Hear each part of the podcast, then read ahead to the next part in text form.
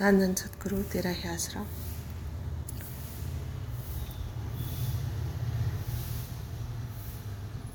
रूहानियत में बाहरी दिखावे का कोई काम नहीं स्वांग रच के ना कभी जाना को पकड़ पाओ ये अंदर की बात है अंदर के द्वार खटखट खटाओ सच्चे सतगुरु का प्रेम एक ऐसा गीत है जिसकी रचना बिना किसी सुर ताल के हुई होती है ऐसे गीत का विकास शिष्य के लिए मुर्शिद एवं शिष्य के मध्य में इलाही जज्बों के अनुभवों का आनंद लेना होता है। ऐसे सच्चे तथा पवित्र सूफियाना अनुभव में अकल इल्म की दखल अंदाजी निरंतर स्थिरता के मार्ग में एक मुख्य अड़चन है। इलाही इश्क में पूर्ण रूप से मग्न हुए एक शिष्य के अंदर मुर्शिद के प्रेम एवं सत्कार की भावना को लेकर विचार करना ही हमारा ध्येय नहीं है। हमारा उपरोक्त भावों का वर्णित करने का भाव एक शिष्य के लिए स्वयं अनुभव करके मुर्शिद प्रति आंतरिक बनी भावना और एक ऐसा शिष्य जिसे स्वयं तो कुछ अनुभव नहीं किया, बल्कि वह पहले शिष्य की देखा देखी करके स्वयं पर तथा दूसरों पर प्रभाव डालने का प्रयास करता है, इस भाव से है। प्रत्येक शिष्य का ये महत्वपूर्ण कर्तव्य है कि वह अपने सच्चे मुर्शिद की प्रशंसा के लिए अत्यंत सम्मानयुक्त शब्दों का प्रयोग करे। चाहे ये बात लिखना अनिवार्य नहीं है, क्योंकि सब अपने मुर्शिद की उपमा के लिए ऐसे शब्दों का प्रयोग करते हैं जो सदगुरु की हस्ती के लिए आवश्यक होते हैं। जैसे सदगुरु को आप, पिताजी, हजूर महाराज जी, खुदा, कुल मालिक आदि कहते हैं। यदि कोई साधारण बात सुनाते समय हमारे सदगुरु के लिए साधारण शब्दों का जैसे तू, वह आदि का प्रयोग करता है तो हमें ऐसा सुनना मुश्किल हो जाता है। चाहे वह इंसान सदगुरु की शान के खिलाफ नहीं बोल रहा होता, वैसे ही साधारण बात करता हुआ इस तरह से बात सुना रहा होता है, जैसे वह साधारण व्यक्ति की बात कर रहा हो। फिर भी हमें बेचैनी अनुभव होती है, इसके अतिरिक्त कई बार कोई सच्चा शिष्य बात करते समय मुर्शिद के प्रति ऐसे शब्दों का प्रयोग करता है जो साधारण व्यक्ति भी उनकी बात को सुनाते समय ऐसे शब्दों का प्रयोग करने से संकोच करता है। पर उस शिष्य की बात को सुनकर अत्यंत आनंद की अनुभूति होती है। हृदय चाहता है कि उसकी बात को निरंतर सुनते ही जाएँ। बात सुनाने वाला अति प्रिय लगता है। ऐसा क्यों होता है? इस क्यों का उत्तर हमारे आज के उपरोक्त विचार हैं। वास्तव में स्वयं अनुभव करो कि उस भावना को बयान करना एक ऐसा सिद्धांत है जो उपरोक्त प्रश्न का उचित उत्तर है। दूसरे शब्दों में ये कह लो कि जो मनुष्य किसी अन्य को बात सुनाते समय जिस गहराई से आवाज़ निकालता है, वह बात उस सुनने वाले पर भी वहीं पर ही प्रभाव डालती है। हमारे कहने का तात्पर्य ये नहीं कि आवाज़ गले के अतिरिक्त शरीर के किसी अन्य अंग से निकाली जाए। आवाज़ तो गले में से ही निकलती है। कहने का अभिप्राय है, उस आवाज़ में उत्पन्न हो रही बात को मानवीय भावनाओं के जिस प्रकार के प्रवाह में से निकाला जा रहा है, ये एक सच्चा अनुभव है कि कोई किसी की बात को सुनाते अथवा समझाते समय यदि अंतकरण से बात करता है तो सुनने वाले के हृदय को अंत तक प्रभावित करती है। यदि अंतकरण से अर्थात सच्चे वैराग्यमय हृदय से बात सुनाने वाला ना हो तो उसका प्रभाव दूसरों पर कदापि नहीं पड़ता। अर्थात उस बात का हृदय में उतरने का प्रश्न ही पैदा नहीं होता। इस हम प्रत्येक वार्तालाप अथवा घटना पर यह सिद्धांत लागू नहीं करते, किंतु अधिकतर देखने में आया है कि इस प्रकार ही सच्चे सदगुरु के आदर एवं वैराग्यमय भावना को जब कोई अंतकरण से सुनाता है तो वह बात आनंदमयी होने के साथ साथ वैसा प्रभाव भी डालती है जैसी वर्णित करने वाले की भावना होती है। उदाहरणार्थ, एक सच्ची घटना इस प्रकार वर्णित है। एक बार हजूर महाराज जी शाम की मजलिस के पश्चात गुफा में चले गए। पिताजी को मिलने वाली सात संगत गुफा के सामने एकत्रित हो गई। उस सारी सात संगत को पिताजी से संपर्क करवा दिया था। इसके पश्चात और भी मिलने वाले थे। सारी संगत को तथा प्रबंधकों को दर्शन देकर संतुष्ट करके पिताजी गुफा में चले गए। दरबार के साधु भाई मोहन लाल जी गुफा के बाहर आकर खड़े हो गए थे। वे अभी अन्य सद ब्रह्मचारी सेवादारों से किसी विषय पर बातचीत कर रहे थे कि इतने में एक प्रेमी ने आकर भाई मोहन लाल जी से विनय की कि पिताजी, मुझे पिताजी से मिलवा दो। भाई जी ने कहा, अब तो पिताजी गुफा के अंदर चले गए हैं, अथवा आप पहले आते तो अब तो मुश्किल है। इतना सुनकर उस प्रेमी ने पुनः कहा, नहीं जी, मुझे तो उनसे अवश्य मिलवाओ, मैंने तो मिलकर ही जाना है। भाई मोहनलाल जी ने पुनः बड़े प्रेम से समझाते हुए कहा, हम तुम्हें समझते हैं। प्रातः हमको अवश्य प्रातः आपको अवश्य मिलवा देंगे। अब तो अब तो हमारे वश की बात नहीं रही। अब तुम आराम करो। किंतु इन बातों का प्रेमी पर कोई प्रभाव नहीं हुआ। वह कहने लगा, नहीं, मुझे नहीं मालूम। मुझे तो तुरंत पिताजी से मिलवाओ। अन्य सेवादारों को के समझाने पर भी उसने आगरा ना छोड़ा तो भाई मोहनलाल जी ने जोश में आकर कहा उन्हों आपदे भनोइए किसी वेले आराम भी कर लिया कर भी लैन दिया करो। सारा दिन थोड़ा ही गो गो, गोहा कूड़ा करता रहता है। इतना सुनकर उस प्रेमी भाई को खूब समझ आई, आ गई और वह आराम करने के लिए सचखंड हाल में चला गया। मैं भी उस समय वहीं खड़ा था। मैंने देखा कि भाई जी ने भाई जी की कही इन दो पंक्तियों ने मेरे अतिरिक्त अन्य ब्रह्मचारी सेवादारों के हृदय को भी हिलाकर रख दिया, अर्थात द्रवित कर द्रवित कर दिया था। मेरी आँखें गुफा की ओर निहारती हुई एकटक देखती रहीं। ऐसा वातावरण अनुभव करते हुए मेरी आँखों में अश्रुधारा बह उठी। प्रसिद्ध शायर ज़फ़र ने क्या सुंदर लिखा है। जब कोई बात दर्द मोहब्बत की चल पड़ी, आँसू की बूंद आँख से निकल पड़ी। साथ खड़े सत ब्रह्मचारी सेवादार भाइयों के चेहरे भी उतर गए थे। मेरा दिल चाहता था कि उन भाइयों के गले मिलकर ऊँची आवाज़ में रो पड़ूं। उस पहले आए प्रेमी को तथा अन्य को रो रो कर सुनाऊँ, चाहे पिताजी खुद खुदा कुल मालिक हैं, किंतु आए तो इंसानी चोले में हैं। उनको भी भूख प्यास लगती है, उन्हें भी आराम की आवश्यकता है। मेरे इन विचारों की श्रृंखला तब टूटी जब मेरा एक साथी मुझे कहीं जाने के लिए बुलाने आ गया। सत ब्रह्मचारी सेवादार भाई जा चुके थे। उस घटना के अगले दिन मुझे ज्ञात हुआ कि मिलने आई सात संगत को पिताजी देर रात तक गुफा में मिलते रहते हैं। तत्पश्चात अपने कमरे में बैठकर सात संगत द्वारा भेजे गए पत्रों को पिताजी स्वयं पढ़ते पढ़ते प्रातः के दो तीन बज जाते हैं। प्रातः जल्दी उठकर फावड़ा चलाना, परिश्रम करना नित्य का कार्यक्रम है। फिर पिताजी कितना समय आराम करते होंगे? ये सब कुछ भाई मोहनलाल जी स्वयं देखते हैं। अतः उसने स्वयं वेदना को अनुभव किया और आवाज़ के द्वारा व्यक्त कर दिया। बात करते समय किन शब्दों का प्रयोग करना है याद नहीं रहा। किंतु ये वास्तविकता है कि अंतकरण से निकली सच्ची आवाज़ दूसरों पर अवश्य प्रभाव डालती है। उस वार्तालाप में प्रयोग किए हुए शब्दों की और ध्यान नहीं देता, केवल उसके गहन अर्थ सब प्रकार के भावों को स्पष्ट कर देते हैं। लेकिन कई बार देखा गया है कि कुछ लोग स्वयं को दूसरों के समक्ष कुछ विशेष सिद्ध करने के लिए ऐसे शब्दों का प्राय सहारा लेते हैं, जिनको न कहने वालों को और ना ही सुनने वालों को आनंद आता है। किसी प्रकार का प्रभाव पड़ना तो दूर की बात है, क्योंकि ये रूहानी मार्ग है, जिसका सीधा संबंध अंतकरण से ही होता है। एक बार हजूर पिताजी गुफा के प्रांगण में शाही कुर्सी पर विराजमान थे। कई प्रेमी पास बैठे थे। अपने इलाही दर्शन एवं मधुर वचनों से परम पूजनीय हजूर पिताजी उन्हें निहाल कर रहे थे। इतने में एक प्रेमी ने उठकर कहा, पिताजी, आप कितने सुंदर दिखाई देते हो। जी चाहता है कि आपकी फ़ोटो खींच लूँ। पिताजी ने कहा, फरमाया, खींच ले भाई। फोटोग्राफर साथ ही खड़ा था। उसने तुरंत प्रेमी को कैमरा दे दिया और उसने हजूर पिताजी की फ़ोटो उतार ली। अत्यंत आकर्षित एवं अति सुंदर वातावरण था। प्रेमियों को अत्यंत आनंद की अनुभूति हुई। उस प्रेमी के आंतरिक हृदय से निकली सच्ची तड़फ भरी अर्ज़ को रूहों के पुंज ने तुरंत स्वीकार कर लिया। उसकी खुशी का कोई ठिकाना नहीं था। मानो आत्मा झूम उठी हो। किसी शायर ने कहा है, मेरी ज़िंदगी के मालिक मेरे दिल पे हाथ रख दे। तुमसे मिल रही खुशी से मेरा दम निकल न जाए।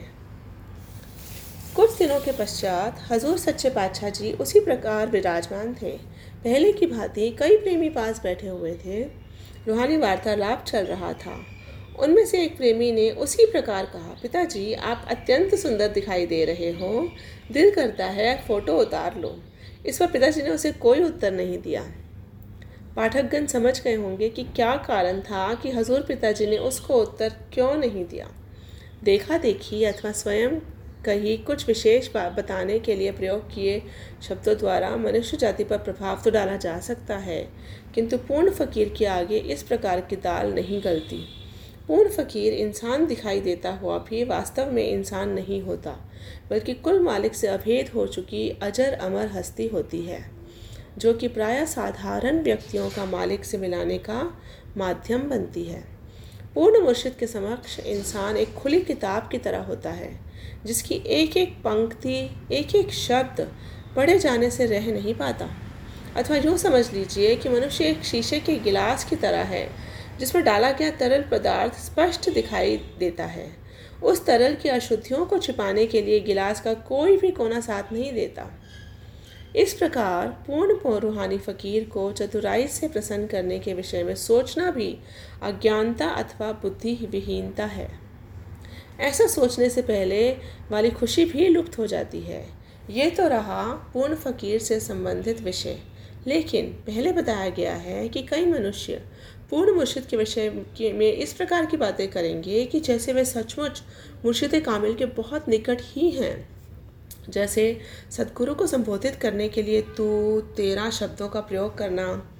या लिखने का तात्पर्य ये नहीं कि कौन से शब्द उचित हैं और कौन से शब्द मर्यादा के प्रतिकूल हैं। ये बात तो हम भली भा, भली भांति जानते हैं कि सच्चे प्रेम के मार्ग में नपे तुले शब्दों को और व्याकरण की बारीकियों को कोई स्थान नहीं है। किंतु यहाँ ये लिख देना अति अनिवार्य है कि अनुभव अथवा गहरी, वैराग्यपूर्ण अवस्था में आंतरिक हृदय से मुर्शिद के लिए निकला तो शब्द भी आनंदमयी होता है और समीप खड़े लोगों के हृदय को भी छू लेता है। अर्थात, इन रूहों को एक क्षण के लिए अपने जैसा बना लेता है। ऐसी अवस्था को प्राप्त करने के लिए आत्मा सर्वदा तड़पती रहती है। उस तू शब्द में इतनी अधिक उच्चता, सत्कार तथा प्रेम भरा होता है, जो कि दुनियावी वार्तालाप में प्रयोग किए जाने वाले सत्कार युक्त शब्दों की, शब्दों को शून्य कर देता है। आप, आपको, हजूर, खुदा, जैसे उच्च कोटि के शब्द इस तू के आगे फीके पड़ जाते हैं। किंतु फिर बात आती है कि यहाँ तू शब्द रूह में से दर्द, इश्क की गहरी व्यक्ति, व्यथित भावना को स्वयं प्रकट करे, फिर ही वातावरण आनंदमय एवं आकर्षित होता है। देखा देखी अथवा दिखाने के कारण सोच समझ कर प्रयोग किए हुए शब्दों को निकट खड़े श्रोता भी वर्णित करने वाले व्यक्ति की उचित स्थिति को समझ नहीं पाते। वास्तव में रूह के लिए शब्दों, भाषा तथा लिपि का कोई अर्थ नहीं होता कि वे कहाँ से और कैसे बोली जा रही है, अथवा वे समय और स्थान के अनुसार उचित भी है अथवा नहीं। क्योंकि आत्मा का संबंध इंसान द्वारा रचित बाह्य कृत्रिम बातों और दिखावे से कदाचित नहीं है। इसका संबंध तो आंतरिक क्रियाओं की टूटी हुई श्रृंखला को जोड़ने से है, जिसके लिए प्रयोग किया हुआ सुई धागा, रूहानी ऊर्जा पर निर्भर करता है, ना कि भाषा में प्रयोग किए गए उचित शब्दों से। बिहार प्रांत के रहने वाले एक सुशिक्षित, शिक्षित एवं परिचित सज्जन से मेरी भेंट हुई। इस संबंध में मेरा उनसे वार्तालाप हुआ। उसने मुझसे कहा, मेरे गुरुजी मेरी भाषा में मुझे समझाते अथवा वचन फरमाते हैं तो मुझे आंतरिक शांति की अनुभव होती है और खूब आनंद आता है। किंतु वह जब किसी और भाषा में फरमाते हैं, जिससे मैं अनभिज्ञ होता हूँ तो मुझे बिल्कुल आनंद नहीं आता। ऐसा क्यों होता है? जबकि रूह का संबंध तो केवल गुरु से होता है, वो भाषा अथवा बोलने से संबंध नहीं रखती। मैं तो इस विषय में चिंतित हूँ। मैं ऐसा सुनकर कुछ समय तक मौन रहा और बाद में कुछ बदलाव लाने वाला ही था तो उसने फिर कहा, आप इसके विषय में कोई तर्क अथवा स्पष्टीकरण क्यों नहीं दे रहे? आपको कोई भय है अथवा आप इससे अनजान हैं? ये सुनकर मैंने उसे कहा, नहीं भाई साहब, ना तो मुझे किसी का डर है और ना ही मैं इस संबंध में अनजान हूँ। मेरे पर सदगुरु की कृपा है। इसका उत्तर तो है, पर मैं संकोचवश नहीं बता पा रहा क्योंकि कई बार गर्म वस्तु को घाव पर रखने से स्थिति बिगड़ जाती है, अर्थात सच्ची बात कड़वी लगती है। शायद आप समझ ही गए होंगे। उसने कहा, मैं सब समझता हूँ। आप उचित और सत्य बतला दीजिए, क्योंकि मैं सच सुनने के लिए बेचैन हूँ। उसकी बात सुनकर मुझे कुछ संतोष हुआ और मैंने उसको कहा, भाई साहब, ये वास्तविकता है कि रूहानियत की पढ़ाई में भाषा व उसकी शैली का कोई महत्व नहीं होता। ये तो गुरु की पूर्णता और शक्ति पर निर्भर करता है। यदि गुरु में शक्ति है तो उसकी आवाज़ सुनना तो दूर की बात है। उनके होंठ फड़फड़ाते देखकर रूह गुलाब की तरह खिल जाती है और झूम, झूमती हुई मस्त हो जाती है। जब मुर्शिद कामिल मुखारबिन से इलाही वचन फरमाते हैं तो रूह की प्रसन्नता का वर्णन करना असंभव सा प्रतीत होता है। वे वचन चाहे किसी भी भाषा में क्यों ना हो आत्मा का इससे कोई संबंध नहीं होता। ये बात तो आप भी स्वीकार करते हैं कि आत्मा का संबंध केवल गुरु के साथ होता है।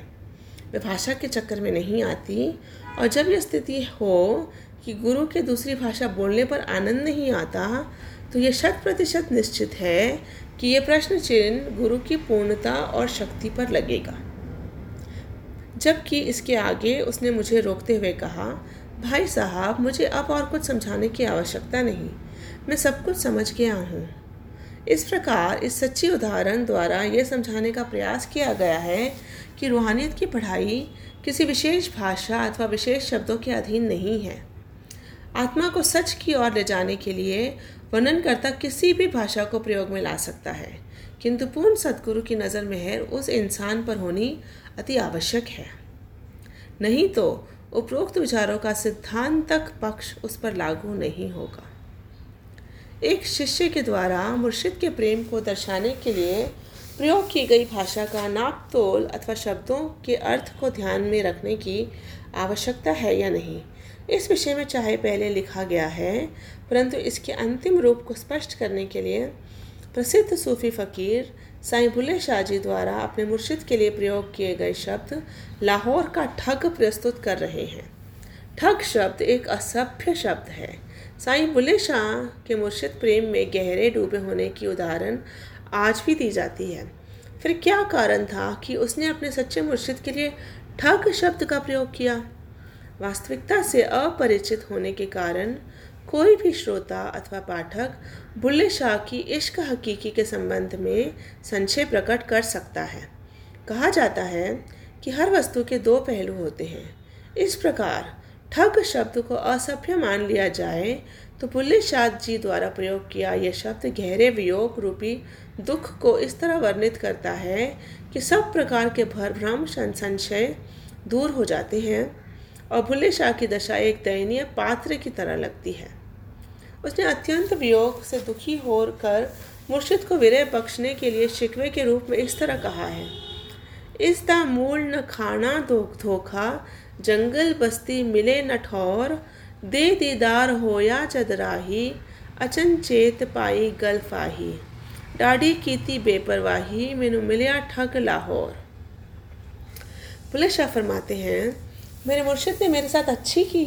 मेरे मुर्शिद शाह इनायत ने मुझे एक बार दर्शन देकर, अर्थात मेरे अंदर इश्क का बीज अंकुरित करके वीरा रूपी अग्नि को में धकेल दिया। वे मुर्शिद को लाहौर का ठग कहते हुए शिकवा करते हैं कि उसने उसको प्यार की ऐसी मीठी मार मारी कि उसे कहीं का नहीं छोड़ा। बुल्ले शाह द्वारा प्रयोग किया गया शब्द ठग, जहाँ पर उसके विरह की दशा को प्रदर्शित करता है और वही उसे संसार के सामने दयनीय अवस्था में भी प्रस्तुत करता है। ये भी सिद्ध करता है कि सच्चे प्रेम में प्रयोग किया कोई शब्द, चाहे वह कैसा भी हो, सत्य प्रतीत होता है, पर वह अंतकरण से निकले किसी दर्द अथवा वेदना को प्रकट करता हो। देखा देखी अथवा दिखावे के शब्द आने वाले समय में हानिकारक हो सकते हैं। जब आत्मा उन्नति की ओर अग्रसर होती है तो उस समय ऐसे शब्दों का अंतकरण से निकलना एक अभिन्न प्रसन्नता और सार्थकता सार्थिकता को संजोए होता है। किसी ने इस संबंध में इस प्रकार भी लिख, इस प्रकार लिखा भी है, इश्क बढ़ा और गुफ्तगु होने लगी है, आपसे तुम और तुम से तू होने लगी है। धन धन सतगुरु तेरा